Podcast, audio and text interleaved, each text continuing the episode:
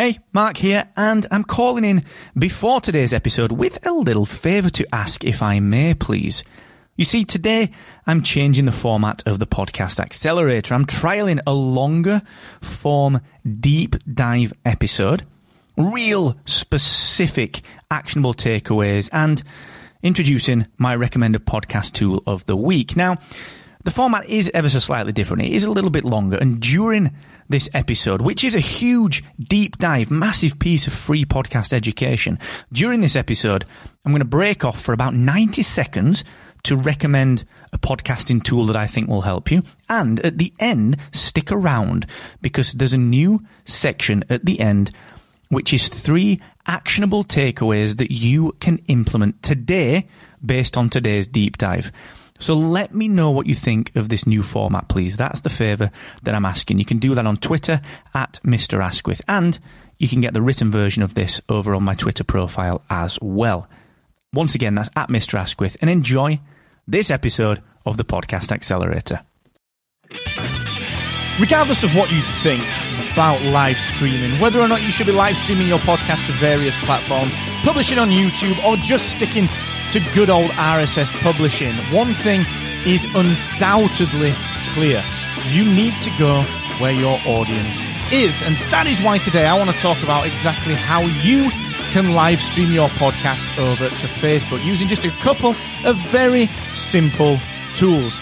This is a podcast accelerator. I'm Mark Asquith, your host, CEO and co-founder, of course, of Rebel Base Media, where we make podcasting products and technology, including Captivate.fm, the world's only growth-oriented podcast host, where you can find out exactly why people are choosing Captivate for their podcast hosting, why it's so easy yet so powerful, and why it's probably the most fairly priced podcast hosting platform on the planet. Go and check it out. You can actually get seven days free at captivate.fm. Also, before I dig into the content, a cheeky little shout out to Aweber, my email marketing platform of choice, the people that help me to build my businesses. I've been working with Aweber with my email marketing for 10 years, and ever since day one of my podcasts back in 2013, the reason for that is very clear. They help me to build relationships with you, the ever present, ever appreciated, and always valued listener. So if you want to do the same with your audience, go and check Aweber out at markasquith.com forward slash Aweber.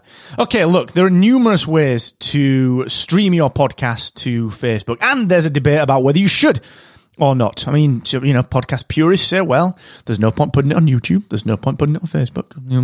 Podcasting is RSS, blah, blah, blah. I get that. But you got to go where your audience is, all right? There's a difference between being a pure podcaster and creating content that everyone can get in the setting that they want. So that's not a debate we're going to have. I'm going to talk to you today about how. If you want to live stream your podcast to Facebook, here is how I do it personally when I do do it. now, it's actually quite simple. So, what I'm talking about here is how to do this from a laptop or a desktop computer. I'm not talking about mobile, I'm not talking about iPads, any of that stuff. I'm talking very clearly about how you do this through your computer. So, first up, the thing you got to decide is exactly, you know, what do you want to achieve with your podcast live stream? Are you wanting to do something where you can uh, play your music, play your music beds or some of your segmentation kind of music beds? Do you want to be able to play ads as opposed to read ads out on there? A couple of little considerations to have because if you want to do that, you need a way of getting music in to the computer on the same kind of channel as your voice. So, as an example, you know, if I wanted to play the Spark Rebellion stuff, I'd need a way of getting it into the um, into the audio channel so that it piped into my computer just like this. So you can see this and hear this coming up just in the background. And this is just done through the Rodecaster. Beautiful. Okay, so that's Spark Rebellion's introduction being pushed into the computer via the channel. Now, the way that I do that, of course, is via the Rodecaster Pro. So I've got the Rodecaster Pro linked up. I'm recording into the SD card right now, but it's also linked up to my computer, so it would also play through the computer channels. You could also use a Zoom LiveTrak L8 for this, or if you wanted, you can use some online software. You can use some very, very simple software just to link that up. And there are a thousand different bits of software out there that let you do this. But my recommendation is if you have the hardware, just do it via the hardware because there's no real reason to mess around with setting a pile of software up just to get your intro music in. I think it's too much work for not much return. Okay, so my view with this is if you have a Rodecaster or a Zoom LiveTrak L8 or something else like that, an interface that will allow you to allow you to have music beds in there, use that and it will allow you then in your computer to kind of have all those channels available to you. If you don't have that, I honestly, I would just live stream straight to Facebook without the intro music. I don't see any need to mess around with software. Um, yes, we can get into that. It's just a more advanced topic. And I, honestly, I think for the vast majority of podcasters, all they want to do is engage with their audience. Okay. So what I then use to do that is I will use one of two bits of software. Now, what I never do is just go live on Facebook, and I am just talking about Facebook here. Obviously, we could have this conversation about Twitter and Instagram and LinkedIn and all the other ones, YouTube, but we're just talking Facebook here because it's a question that comes up a heck of a lot. So I use one of two pieces of software depending on my needs. Okay. I don't ever go directly into Facebook. I don't think it gives you the flexibility that you need. So I either use one of the following, okay? Ecamm, E C A M call, uh, sorry, Ecamm Live, Ecamm call recorder is another thing. Ecamm Live, okay?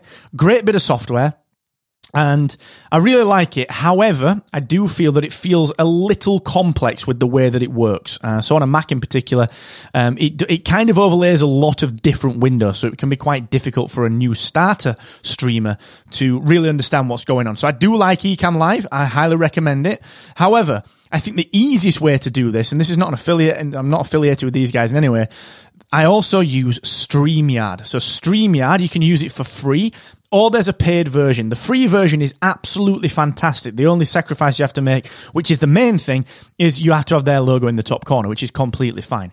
Okay, now I would use StreamYard over Ecamm as a starter purely because it's just an easier interface. Everything is in browser.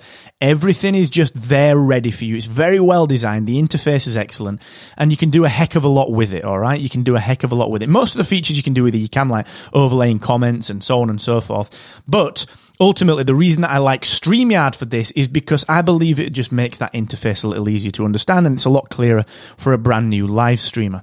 Now, I'm not going to talk about, you know, why you should publish to Facebook or why you shouldn't publish to Facebook. That's a debate for another day. I don't want to talk too much about formats, but what I will say is what I tend to do so for all Rebel Base Media podcasters, that's to say podcasters that use Captivate.fm, podcast websites, or Podcast Success Academy, what I do is I do a live kind of video in the Rebel Base Media support and experience group. We've got a Facebook group which is just for Rebel Base Media podcasters using our products.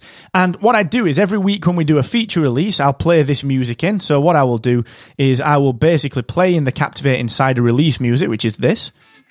You can hear that coming up now and it's just the Captivate Insider introduction. But what I do is, prior to doing this, I go live in the Facebook group and I basically tell them, hey guys, welcome to the group. I'm just about to record Captivate Insider, which is an audio podcast telling you exactly what we've released this week for Captivate.fm. However, because you are a Rebel Base Media podcaster, you actually get some behind the scenes access. You get to see me in the studio recording this and we get to have a little bit of chat before I record the episode. You get to watch me record the episode and we have a chat afterwards.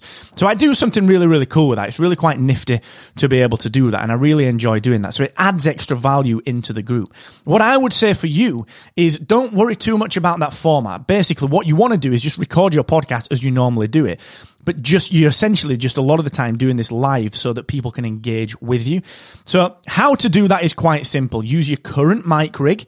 Your current mic rig. Yes, we could get into how you stream music and other audio pieces in via other bits of software to your Facebook Lives. But if you don't have that facility right now, just to get started with live streaming into Facebook, don't worry about it, all right? If you have hardware, if you have a Rodecaster Pro, if you have a Zoom LiveTrak L8, fine. Use that and essentially do your show live as you normally would. That's all good, okay? But what I'm trying to do here is make it easy for you. Next, you could use something like Ecamm Live, which is great, great, great, great software. However, my preference right now for you maybe getting started with this is just to use StreamYard, all right? StreamYard is a fantastically simple tool. The interface is much nicer, much, much easier to understand, and it just helps you to get started very quickly. You could get started with StreamYard right now. All right. So go and check that out, StreamYard, and uh, just have a go with it. All right. We live in these weird times right now. Not, not just because we're kind of mostly locked down across the world because of COVID 19, but just mainly because ultimately what we're trying to do as a podcaster is engage with our audience. So forget the fact that everyone's live streaming more because of COVID. How can you pull this into your strategy if you want to, if you need to, to engage with your audience in a much nicer way? All right. That's what I would just suggest you do. Just think that through. How can you do that? Uh, and let me know if you need a hand at Mr. Asquith. You've got my email address, mark at rebelbasemedia.io. So until the next time, thank you for joining me and never, ever forget the more you expect from yourself, the more you will excel.